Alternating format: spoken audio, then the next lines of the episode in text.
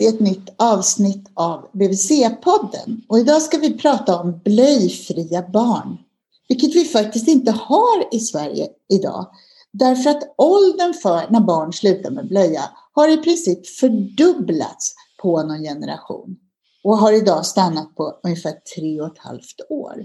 Alltså vad beror det här på och vad kan vi göra som föräldrar och vilka råd kan man ge på BVC för att barn inte ska blöja så här länge?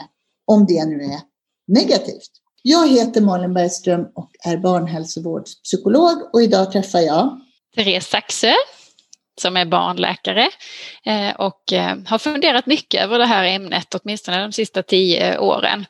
Eh, både i egenskap av barnläkare på sjukhus när jag träffade mycket barn som hade problem med Eh, kiss och bajs på olika sätt. Eh, och senare har jag jobbat inom barnhälsovården och eh, jobbat upp bra rutiner där kring att förebygga blås och tarmbekymmer genom att försöka tidigare lägga blöjavvänjningen. Och så inte minst i egenskap av småbarnsföräldrar småbarnsförälder själv och dialog med både barnhälsovård och förskola. Det är ju ett komplext ämne. Alltså, du ska få berätta om det här på längden och tvären, Therese. Men jag måste bara fråga, är det så att när du såg barn som hade problem som kom till sjukhus, så blev det liksom i ditt huvud att du tänkte att det här kan vi förebygga genom att tidigare lägga att barn blir blöjfria? Det är åtminstone någonting som jag har funderat på egentligen mest efteråt. Ehm, men under åren som jag jobbade på barnklinik så upplevde jag att det kom allt fler barn eh, till både akutmottagning och till planerad mottagning som hade förstoppningsproblematik. Ehm, och det kan ju vara så plågsamt och så besvärligt både för barnet och för eh, föräldrarna. Ehm, och sen när jag alltmer har börjat arbeta förebyggande, både genom barnhälsovård och numera då inom eh, elevhälsa, före detta skolhälsovård, så har jag alltmer börjat fundera över hur man man skulle kunna förebygga det här och då ligger det väldigt nära till hands att försöka bli av med blöjan tidigare. Att barn går med blöja länge, på vad sätt leder det till att barn blir förstoppade? Mm, det är en bra fråga. Nej, men så här är det att det hänger ju ihop med både blåsa och tarm. Rent anatomiskt så ligger de precis intill varandra och eh, vanligaste orsaken till att man får problem med eh, urinläckage är att man har en bakomliggande förstoppning för att eh, det då står mycket avföring i tarmen och trycker på den väldigt eftergivliga och mjuka urinblåsan. Så många gånger så när man väl har en, en urinvägsproblematik med läckage eller förstoppning så behöver man oftast behandla förstoppningen först för att få bukt med kissproblemen. Eh, överhuvudtaget så, eh, så tror jag att vi har hamnat där till stor del för att eh, barnen då använder blöja i Sverige allt längre tid. Eh, om man tittar historiskt så finns det studier från 40-talet eh, som visar att de flesta barnen var torra då mellan ett och ett och ett halvt års ålder och sen upp på 70 och 80-talen så var det närmare två års ålder och nu de senaste säkra eh, datan från svenska studier är då att barn i genomsnitt är torra vid tre och ett halvt års ålder dagtid och fyra år på natten. Och det som händer är ju att innan man har eh, kontroll över blåsa och tarm så tömmer man inte lika fullständigt utan det kan bli kvar en liten rest av kiss och bajs. Och det är att det är kvar lite kiss i blåsan och att man liksom mer småskvätter och inte tömmer ordentliga portioner. Det kan eh, göra att man har lättare för att få urinvägsinfektion till exempel. Och likaså att man inte riktigt tömmer tomt när man eh, står upp och, och bajsar. Vi är gjorda för att vara kontinenta kan man säga när man står upp. Rent eh, anatomiskt och fysiologiskt så är det meningen att, att vi inte ska tömma medan vi står. Men när man sätter sig ner så hamnar tarmen i en mer fördelaktig vinkel för att kunna tömma fullständigt. Men gör man då inte det så ökar det risken för att det byggs på och att man bygger upp en förstoppning. Och har man då blöja allt längre tid så, så ökar risken. Men också för urinvägsinfektion. För att, att gå Precis. med blöja leder till att man skvätter, för man tränar sig inte på att kissa ut liksom och sen gå och hålla sig, utan man, det där liksom, man släpper ut lite när som helst så länge man har blöja. Är det så? Ja men precis. Och det gjordes en väldigt intressant studie för några år sedan där man jämförde svenska och vietnamesiska barn som ju säkert har samma anatomi och eh, fysiologi. Eh, men där de vietnamesiska barnen Eh, samtliga eh, i princip var eh, blöjfria redan vid 12 månaders ålder medan det då dröjde till tre och ett halvt på svenska. Och då kunde man se att vietnamesiska barnen inte längre hade någon resturin kvar i blåsan när de hade kissat redan vid nio månaders ålder. Men för att komma fram till samma resultat för de svenska barnen så var de flera år gamla, 36 månader, alltså tre år. Så att det, det viktigaste budskapet som jag vill få fram är ju att det är en träningssak.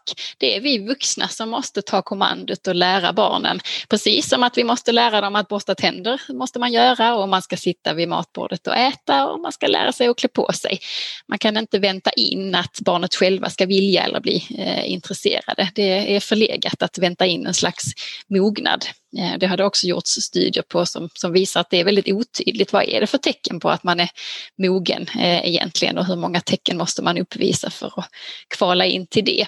Eh, så att eh, här, här krävs en, en förändring i norm att, eh, att vi alla som har hand om barn, antingen vi är föräldrar eller vårdpersonal eller förskolepersonal, att vi behöver ha en samsyn som eh, handlar om att barnen kan och bör bli blöjfria betydligt tidigare än idag. Nu hamnar jag i det här som jag tror att jag kanske inte är helt ensam om, om man har jobbat i vården länge, att jag får sån här ruelse när du pratar Therese. För som psykolog så har ju barn och föräldrar hamnat hos mig när det här har kört ihop sig ordentligt. Liksom. Barn går och håller sig och föräldrar tjatar och hotar. Och liksom så kommer man till en mm. psykolog som ska försöka hjälpa till att lösa upp de här knutarna. Och då har ju jag, alltså jag har inte kunnat det här att man måste träna barn. För det fattar jag ju idag att vi kan träna barn på ett sätt som är positivt och mysigt, precis som vi tränar dem i alla andra aspekter. Men jag har ju verkligen varit, sagt det rakt ut till föräldrar att man ska ta det lugnt och vänta tills barnen blir mogna och sådär. Vi blir klokare hela tiden allihop, eller hur? Precis, men det är det man får ta till sig när man själv har haft rejält fel. Att man i alla fall kan lära sig. Ja, det, det, kommer, det kommer säkert vi alla som arbetar uppleva eh, då och då att det som är en sanning just nu kanske har en annan sanning om tio år. Det här är, är det vi vet just nu i alla fall. Du Therese, om, om vi går tillbaka och tittar på alltså hur, rent fysiologiskt, hur sker den här mognaden? Kan man relatera det till så här, i olika åldrar så kan barn ditt eller datt eller så? Det är en väldigt relevant fråga och, och egentligen kan man inte det eh, utan att det ju till stor del är en träningssak. Eh, men om man tittar på hur det har sett ut för svenska barn i forskningen de sista 20 åren eller så, så, så ser man ju att spädbarn kissar väldigt många gånger per dygn. Eh, en nyfödd bebis kissar kanske 20 gånger per dygn med pyttesmå mängder och inte fullständiga tömningar utan att det blir kvar eh, en del kiss i blåsan. Och sen ju äldre man blir så eh, kissar man färre antal gånger per dygn och allt mer fullständigt. Och så uppemot 3-4 års ålder där då på svenska barn så tömmer de allra flesta tomt och kissar betydligt färre gånger, kanske 6-7 gånger per dag. Men eh, det handlar ju om träning så att eh, motsvarande siffror för till exempel vietnamesiska barn är ju betydligt eh, lägre åldrar. Så att vad man vet rent medicinskt i dagsläget så, så handlar det inte om någon särskild mognad som ska till.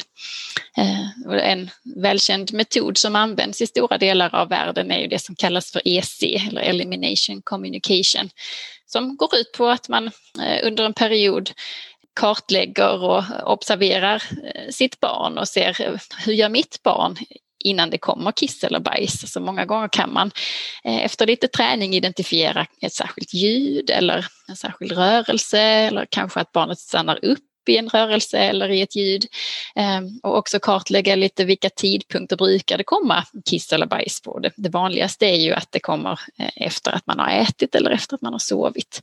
Eh, och efter ett tag då så kan man liksom börja förutse att men nu kommer det nog snart komma och då kan man till exempel ta av blöjan och eh, efter ett tag till och med göra ett sånt här så kallat betingningsljud. Att man till exempel visslar lite och då förstår barnet att men nu, nu kan jag kissa.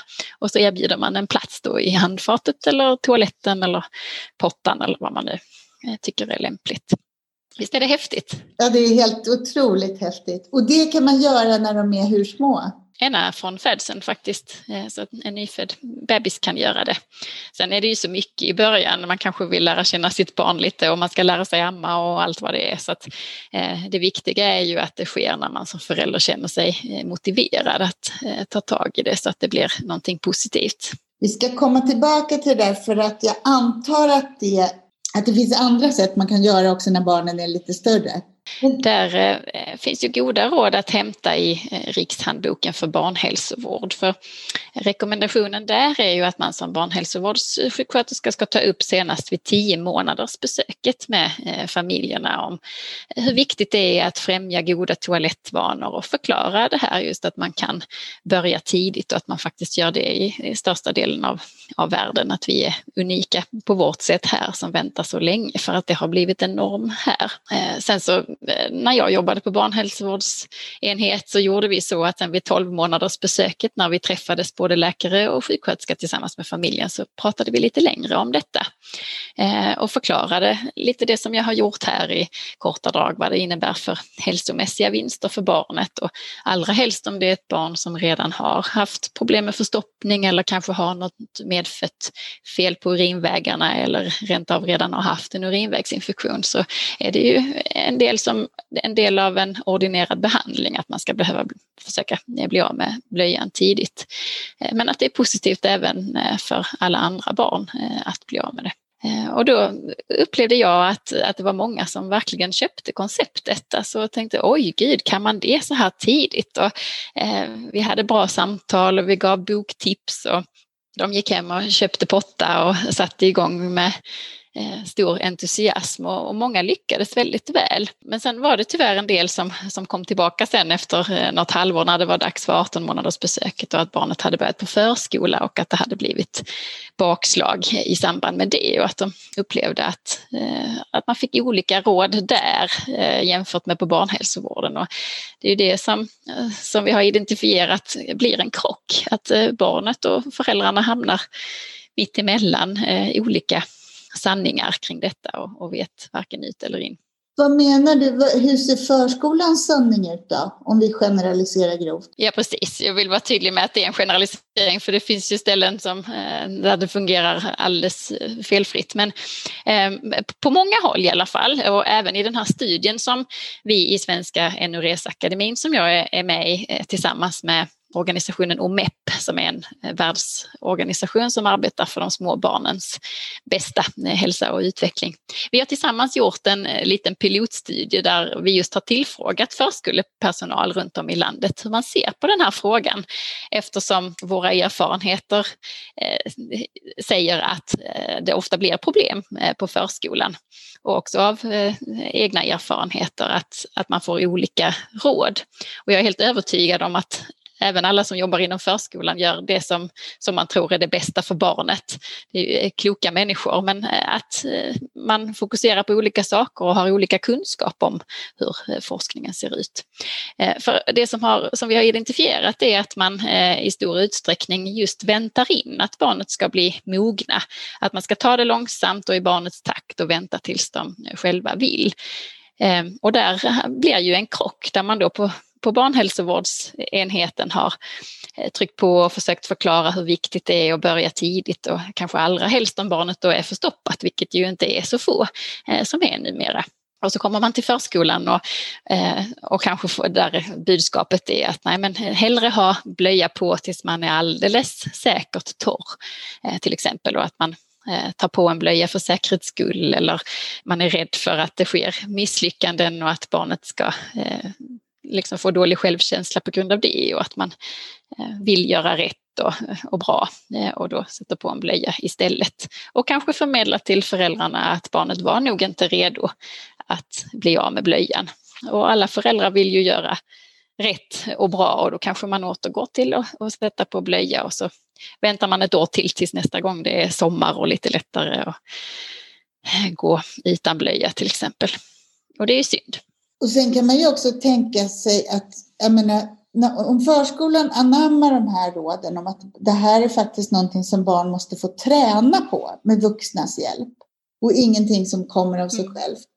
Det kommer ju lägga om i stora delar av verksamheten därför att det kräver en helt annan liksom vakenhet på en ny aspekt av barns fungerande, verkligen ett primärt behov på förskolan. Och jag menar nya rutiner kring att barn ska sitta på pottan till exempel efter att de har ätit frukost eller lunch eller mellis och så vidare. Precis. Och jag har roat mig lite med att, titta i gamla läroplaner för förskolan för att jag just söker efter vad är orsaken till att det har blivit så här. Jag tror det är många olika eh, orsaker till att barn blir allt senare blyfria. Men Eh, jag hittade till exempel en arbetsplan för, för förskolan med barn i daghem som det hette då från 1978. Eh, där det var stora, eh, verkligen detaljerade texter om barns kiss och bajsvanor och potträning och där det tydligt står att de allra flesta barn mellan ett och ett och ett halvt års ålder eller ett och två års ålder stod det kanske, brukar klara av att sköta sina behov på pottan och långa texter om barns hälsa och barnsjukdomar och så. Och på den tiden så hade man också en, en kurs på förskollärarutbildningen som hette medicinsk barnavård. Men sedan 1998 så har det ju blivit förskola och ett väldigt tydligt skifte i vad man primärt fokuserar på. Att nu är det ju främst pedagogik och det har ju många fördelar naturligtvis. Men jag tror att det här med hälsa och utveckling har hamnat eh, i skymundan eh, till fördel för eh, det pedagogiska. Till exempel så finns inte längre kursen medicinsk barnavård på förskollärarutbildningarna eh, och det står inte ett ord i nuvarande läroplan om just eh, potträning eller blöjavvändning eller kiss och bajs så som det gjorde på 70-talet. Eh, däremot så finns det flera citat ur läroplanen som åtminstone indirekt kan kopplas till att förskolan bör medverka i att barnen blir blöjfria både miljöaspekten, att man ska göra barn medvetna om valen som man som människa gör, hur det påverkar miljö och natur. Eh, och likaså eh, hur man främjar god hälsa och hur viktigt det är att ta vara på, eh, på sin egen hälsa och göra medvetna val. Och så står det tydligt att allt arbete ska genomsyras av eh, vetenskapligt vetenskapliga metoder och, och beprövad eh, erfarenhet. Eh, och där har man nog inte riktigt hängt med och har nog inte haft förutsättningarna för att kunna göra det heller eftersom det inte har varit fokus på det då, de senaste decennierna. Och under denna perioden ser man då hur, hur barnen gradvis blir äldre och äldre när de släpper blöjan. Nämnde Therese att du är med i någonting som heter Svenska Enuresakademin. Vad betyder Enures? Just det. Just det. det, det är, egentligen så betyder det nattväta. Eh, det började så 1993 att det var en expertsammanslutning eh, av svenska eh, forskare eh, inom området eh, nattväta. Men sen har det allt mer blivit så att man fokuserar på alla möjliga Eh, problem eh, kring barns urinvägar och även en del med förstoppning. Eh, så där kan man bli invald om man då har någon särskild koppling till detta område. Och det forskas en hel del och vi skriver olika informationsblad som finns att hämta på hemsidan svenskaenures.se. Och det finns på olika språk och både riktat till vårdpersonal och till privatpersoner. Jag har använt den där sidan mycket för att jag tycker att det är jättebra material där. Så vi kommer länka eh, till den här i poddavsnittet. Så att, för jag tänker att om jag som förälder håller på och tränar med mitt barn för att den ska bli blöjfri hemma och sen så får jag, förstår jag att förskolepedagogen har en annan syn, då är det bra att kunna komma med något kunskapsbaserat i handen och säga att jag har faktiskt stöd för det här. Kan man hitta det där? Absolut. Mm. Lite grann i alla fall och vi hoppas att det ska kunna komma mer för just nu så pågår det ju en väldigt eh, välplanerad studie i Falun eh, där man testar att eh, potträna barn redan från födseln i princip, en grupp och en grupp från 10 månaders ålder. Och så ska man följa dem under flera år och jämföra med andra fyraåringar i samma geografiska område och se, kan man verkligen minska risken för urinvägsinfektioner och förstoppningar och kolik och annat? Om man ska jämföra potträningsprocesserna eh, grupperna emellan. Förhoppningen är att man äntligen ska kunna få fram evidensbaserade råd att använda. Så det i kombination med den här lilla studien som vi har gjort då eh, inom Svenska NRS-akademin tillsammans med OMEP om förskolans roll i att få blöjfria barn kan förhoppningsvis tillsammans eh, leda till utbildningsinsatser för att man ska skapa en samsyn professionerna emellan. Du sa kolik. Kan det ha samband med mm. att barn inte tränas för att bli blöjfria? Kanske. Eh, det är en, en hypotes i alla fall. Det ska bli spännande att följa. För den hypotesen liksom. Jag har inte sett några specifika studier men nu har jag inte satt mig in i just det heller så det vågar jag inte svara på eh, till 100 procent. Men eh, man pratar ju ofta om omogna tarmar. Det är ju en, en sanning med modifikation men att det därför kallas tre månaders kolik för att det oftast försvinner efter ungefär tre månader där man då tänker att tarmarna har mognat till sig. Men det finns ju sannolikt andra förklaringar som vi än så länge inte känner till, apropå olika sanningar, eh, att vi hela tiden blir klokare. Men eh, man kan ju tänka sig att eh, göra mer medvetna tömningar i en mer fördelaktig anatomisk position skulle kunna minska besvären när man har problem med magknip. Om vi, vi kan lösa allt genom det här. För jag tänker som psykolog. Ja, precis. Ja, men det, det, är liksom väldigt bra för ett lyhört föräldraskap som vi vet är den viktigaste liksom, motorn för att barn ska bli trygga i sina anknytningsrelationer, att jag odlar min lyhördhet som förälder. Mm. Och det är ju just det här att börja iaktta sitt lilla barn och säga nu ser jag att det är en träning att se barnet som är fin. Liksom. Ja, verkligen. Och istället för att titta på sin mobil så kan man lösa hela världens problem. I alla fall få ett väldigt tryggt och, och fint barn.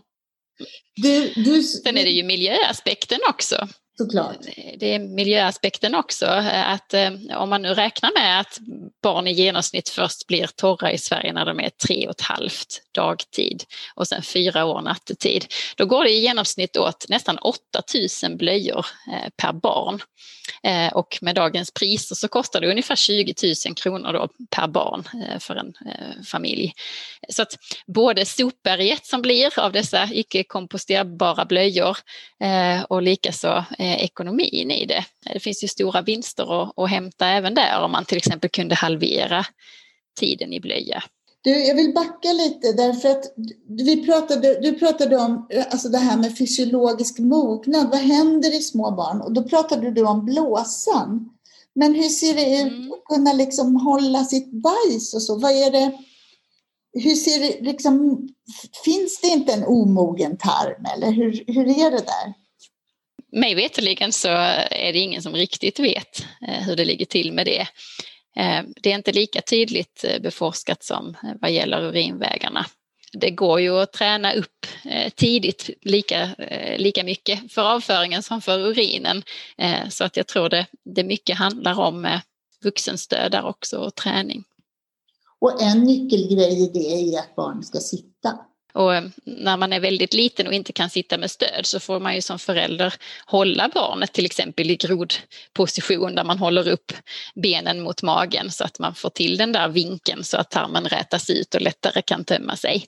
Eh, och sen eh, när barnet blir mer stadigt och kan sitta själv så kan man ju lättare använda potta till exempel eller en toalett med, med insats. Mm, okay. Och det som man sen som man rekommenderar sen när, eh, om barnet sitter på toaletten till exempel, så är det bra att ha stöd för fötterna för att avlasta så att man verkligen kan sitta eh, avslappnat och slappna av i bäckenbotten också för att främja den där fullständiga tömningen. Så att man inte kissar eller bajsar med bromsen på. Du nämnde att om man jämför barn i Sverige med barn i till exempel Vietnam så var det väldigt stora skillnader. Och det är också stora skillnader över tid när svenska barn har liksom mognat eller tränats upp i att kunna klara sig utan blöja. Men om man tittar ännu längre bak historiskt, hur har det här varit? För jag tänker att jag vet inte hur länge man har haft toaletter eller ens dass. Men liksom, är det här en sån där vad heter det, artefakt av det moderna samhället där vi håller oss rena och inte går med eller utan byxor. Och, vet man hur det har sett ut liksom, historiskt? Jag har inte tittat längre tillbaka i historien än, än till 40-talet, men jag tror ju att du har en poäng i det du säger. Och jag kan bara dra paralleller till eh, generationen när jag själv eh, var liten. Att barnkläderna såg annorlunda ut. Man hade den här lilla bajsluckan i, i sparkdräkterna som gjorde att man snabbt kunde få av den och, eh, om man såg tecken på att barnet behövde kissa eller bajsa. Eh, och man hade eh, tygblöjor eller de här eh, gamla snibbarna som var betydligt eh, mer obekväma att gå i om man var, var fuktig och så. Så man var nog inte lika nöjd som litet barn av att gå hur länge som helst i blöja. Men eh, eh, visst är det så att det har förändrats över tid och, och nu om man tittar på just kläderna så det, tar det ju tid att få av eh, dagens sparkdräkter. Det är tusen knappar och sen ska man krångla av benen och så eh, av med blöjan och så, så att då, då har kanske den stunden passerat där man hade eh, möjlighet. Så att, eh, det är nog flera anledningar till att det har blivit som det har blivit. Och att vi är aktiva på ett annat sätt, alltså även när man är föräldraledig, man ska gå på massor av olika aktiviteter och vara med i olika föräldragrupper och eh, allt möjligt, att vi har mycket för oss. Eh, och jag tror det delvis sker på bekostnad av att man inte riktigt kan vara lika lyhörd för eh, barnets olika signaler. Jag tror definitivt att mobiltelefonerna är ett hot där också. Vilket problem att vi inte gjorde den här podden för ett år sedan. För det här hade ju varit coronaårets perfekta grej att hålla på med som föräldraledig. När man inte Just det. Nu. När man är så mycket hemma, ja det ska bli spännande att se om man kan se några effekter av det. Det verkar som att vi blir isolerade ett tag till så att det finns goda chanser. Nu börjar det ju bli lite varmare också så att man kanske lättare eh, kan eh, ta itu med det. Och det vill jag fråga kring de här svenska somrarna som du nämnde, som jag tror alla som har småbarn nu eller någonsin har haft småbarn har tänkt i Sverige att det där gör vi till sommaren. Men det du säger är ju egentligen inte du säger att vi ska träna barn, att vi ska påminna barn, att vi ska hjälpa dem att komma ihåg, vi ska få dem att sitta kvar, vi ska få dem att slappna av på pottan. Eller vi ska hålla dem liksom, så att de får kissa och bajsa. Så här, då, då tappar vi egentligen det här svenska sommaren. Liksom. Och det tror jag är bra, för egentligen är jag tveksam till att det är ett så himla bra råd. Många av oss säger det ju slentrianmässigt också, ta det till sommaren för att det är lite enklare. Men om man tänker efter så är det ju få familjer som har sådär jättebra rutiner just på sommaren när man är ledig och man ska eh, göra massa grejer. Och att eh, det är ju klart att barnet kanske kan gå i trädgården eh, naken på underkroppen och gå och kissa lite här och där. Men att göra det är ju inte riktigt samma sak som att sen till exempel efter sommaren komma tillbaka till förskolan och, och plötsligt förväntas klara av alltihop själv och kunna säga till när man behöver och eh, gå på toaletten och så. Det är ju någonting annat än att gå och småskvätta i trädgården. Eh, så att jag tror att vi eh, successivt behöver vänja oss vid tanken att det här är någonting som man kan göra hela året och att man får anpassa därefter istället. Det är väl det du säger också, att det här med att man går och småskvätter och att alltså det blir mindre babbigt hemma. Men det är ju egentligen ingen så inlärning för barnet. Alltså det man har hoppats där är ju att barn själva ska göra en koppling till oj, nu kom det kiss, så här kändes det innan. Men det du pratar om är att vi mm. som föräldrar ska vara där och lära barnet den kopplingen. Eh, och första steget är ju att de känner att nu har det kommit kiss eller bajs och sen nästa steg är att jag känner som barn att nu kommer det. Eh, och så är ju tredje steget såklart då att, att man till och med kan känna att oj nu ska det komma kiss eller bajs så att man hinner vidta åtgärder och placera sig på ett ställe där det är lämpligt att göra ifrån sig. Om, om man ska ge konkreta råd kring hur man ska stärka barn i det här, då är det de de stegen som man ska tänka på och ha i huvudet som förälder. Ja, men, och, eh, eftersom det inte finns några evidensbaserade råd ännu, eh, men det finns ändå en del studier som visar att det att det verkar vara knepigt ju senare man börjar. Eh, dels för att eh, det blir svårare rent psykologiskt. Det här kan du ju bättre, eh, Malin. Eh, men eh, Eh, också eh, att det finns olika studier som indikerar att det är vanligare med både problem med förstoppning och eh, olika problem med, med urinvägarna och läckage och så om man har börjat för sent.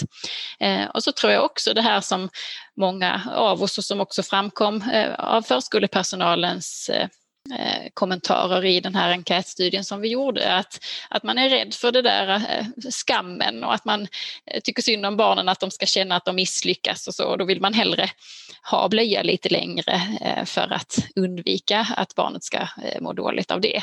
Men det, det tror jag är ett, ett tankefel också, för att om man börjar tidigare så brukar ju inte barnen på samma sätt ha uppnått just de förmågorna att kunna känna skam och misslyckande. Och om man lyckas istället ha ett positivt och tillåtande förhållningssätt och, och börjar tidigare så tror jag att, att problemet blir mindre. Jag tänker att skam också är en känsla som den är, det är en väldigt social känsla och en grundläggande känsla. Redan väldigt små barn kan skämmas, vilket är tur för annars skulle inte vi kunna ha ett fungerande samhälle om vi inte skämdes för saker. Nej. Det är, liksom vår, det är mänsklighetens sätt att få oss att anpassa oss efter sociala normer. Men kring de här sakerna så handlar det väldigt mycket om vuxnas bemötande, tänker jag. Att mm. barn, eh, skäms man för att man råkar kissa på sig, då är ju det därför att man har lärt sig att det är skamligt. Liksom. Och om man mm. istället lär barn att man håller på att träna och att alla misslyckas medan de tränar på saker, och för en del tar det längre tid att träna än andra, då får man en annan ingång i det där. Ja, det är väldigt viktigt eh, vad man har för förhållningssätt.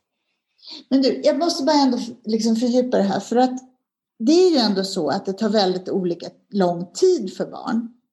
Och ska mm. man då tänka det att det handlar om hur man har tränat dem snarare än att barn har olika mognad till att liksom känna av det här eller att koppla på, att liksom ha en kroppslig medvetenhet och så. Hur ska man tänka? Mm. Och där tror jag det är en kombination, för precis som när det gäller alla andra förmågor att eh, man lär sig gå lite olika tid, en del är tidiga och en del är sena, att man, eh, barnen satsar på lite olika eh, saker liksom och har olika eh, benägenhet att eh, lätt eller lite svårare kunna lära sig olika förmågor. Eh, men rent anatomiskt och fysiologiskt så, så är barnen redo tidigt, redan som spädbarn. Eh, men eh, sen så eh, tror jag ändå det finns en viss individuell variation hur pass lätt eller svårt eh, det är. Jag vill fråga en annan sak kring alltså hur man ska göra konkret. För att jag tänker om man nu har flera ungar och man har ett aktivt liv och man får runt och liksom så. Så att man har liksom inte kommit in i det här från början att man håller på att uppmärksamma bebisen och håller den över handfatet och sådär. Hur ska man lägga upp det då? då? Ska man tänka sig att det här måste få ta tid ett tag. Nu får vi hålla oss hemma, för det är mycket bökigare om det händer när man står på bussen liksom än Visst är det så. Jag tror att, eh, att förberedelse är A och O. Ehm, det kan vara knepigt om man bara bestämmer från en dag till en annan att nu ska vi fokusera på det här. Utan jag tror mycket på att eh, vad gäller de äldre barnen att involvera dem i, i, i samtalet om detta. Till exempel låna böcker på biblioteket. Det finns många trevliga om att gå på pottan eller gå på toaletten och om bajs och kiss och allt möjligt. Ehm, och eh, att man liksom börjar prata om det. Och gärna koppla det till någonting, eh, till exempel att eh, nu eh, fyller du snart tre år och när du har fyllt tre då behöver du inte ha någon blöja längre. Vad ska vi göra med alla dina blöjor? Och kanske det finns någon annan liten bebis eller något mindre barn i umgängeskretsen som man då kan bestämma tillsammans med barnet att nu ska vi ge alla blöjorna till det barnet istället. Liksom. Så att man Eh, att man får barnet till att känna sig stort och eh, att, att det kan eh, en massa saker och att man liksom låter det få ta lite tid och, och landa eh, i barnet att eh, nu snart så är du så stor så att du inte behöver och att man då parallellt läser böcker och att man gärna som förälder själv förkovrar sig. Och det, eh, till exempel eh, olika böcker på området som är väldigt eh, välskrivna så att man kan få lite tips. Eh, och att man eh, eh kartlägger under en period. Eh, många barn är ju sådana att de bajsar ungefär vid samma tid eh, varje dag och då, då kan man liksom fokusera lite mer på det eh, under väntetiden eh, tills man sen aktivt eh, börjar när man känner att man har energi och tid att fokusera på just det. För att det ska ju vara timing i, i familjesituationen också så att det inte är när man egentligen känner att man inte mäktar med det för då, då är det också svårt att vara den där pedagogiska och glada eh, föräldern som ska ta de eh, så kallade olyckorna på ett eh, pedagogiskt sätt. Är man alldeles sönderstressad själv så blir det ju inte bra för någon. Så att det ska ju gärna vara lite timing. Och att sen då kanske få med flera barn, om man har flera, att dra nytta av de äldre barnen, för de yngre vill ju ofta vara som de större och att man till exempel provar eh, efter maten eller efter att man har sovit att man tar som rutin att gå på toaletten och se om det kommer något. Och kom det inget så gör inte det någonting, då provar vi igen nästa gång. Eh, så att man börjar eh, lite grann i alla fall och, fokusera på det. Är det skillnad att bli torr på dagen och natten? Är det samma liksom träningseffekt som ska till på natten? Det är det ja. Eh, och därför så, så kan man med fördel eh, ta bort blöjan både dag och natt när man ändå är inne i en intensiv träningsperiod. Men där får man ju också känna efter som förälder hur mycket man mäktar med. Eh, och där kan det också vara trevligt med lite olika praktiska tips som att man kan bädda dubbelt i sängen med vätskeskydd och lakan i två omgångar så att man inte ska börja bädda mitt i natten om det händer en olycka utan då kan man bara ta bort det och så bädda om barnet igen. Eh, men eh, det är ju ändå eh, ett antal procent beroende på ålder som inte klarar av att bli torr, varken nattetid eller dagtid. Eh, och det kan ju vara för vissa ända upp i, i skolåldern eh, vad gäller nattväta då eller NRS. Men det är först från sex års ålder som man eh, ser det som ett problem eftersom det är så vanligt dessförinnan och att ett visst antal procent blir torra av sig självt för varje år. Så det är först från sex års ålder och uppåt som det är aktuellt med någon eventuell behandling med läkemedel då eller med larmmatta.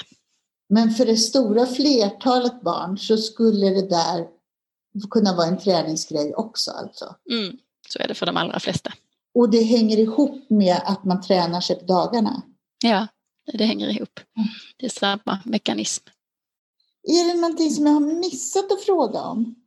Jag tycker vi har varit igenom det mesta och många, berört många intressanta punkter. Jag skulle kunna prata länge om det här såklart. Men eh, något som jag vill slå ett slag för är ju att nu eh, närmsta eh, veckorna faktiskt att vi kommer att publicera en eh, omfattande rapport om den här pilotstudien som jag nämnde som Svenska Enoresakademin har gjort i samverkan med Svenska OMEP. Eh, där eh, förskolepersonalens syn på saken kommer fram och där vi också beskriver med referenser de här sakerna som, eh, som vi har berört i det här programmet. Och den kommer läggas på Svenska OMEPs hemsida bland annat och vi hoppas att den ska få medialt intresse också och att det ska öppna upp dörrar till en samsyn mellan olika professioner som arbetar med barn och föräldrar såklart. Ja, och då länkar vi till den från det här avsnittet och sen vill jag verkligen eh, uppmuntra er som vill veta mer att kolla på de här länkarna och läsa vidare om ni har frågor som inte vi har besvarat. Och så säger jag tack till dig Therese Saxe och så bryter vi ut från det här avsnittet. Tack!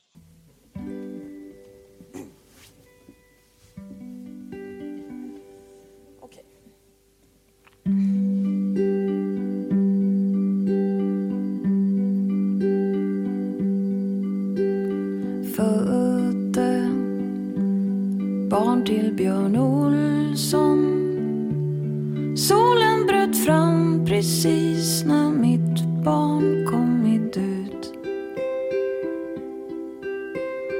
Låg i en pöl av svett och blod. Barnmorskan sa jag såg din spelning på Luleå kulturhus. Hörde fåglarna sjunga om vår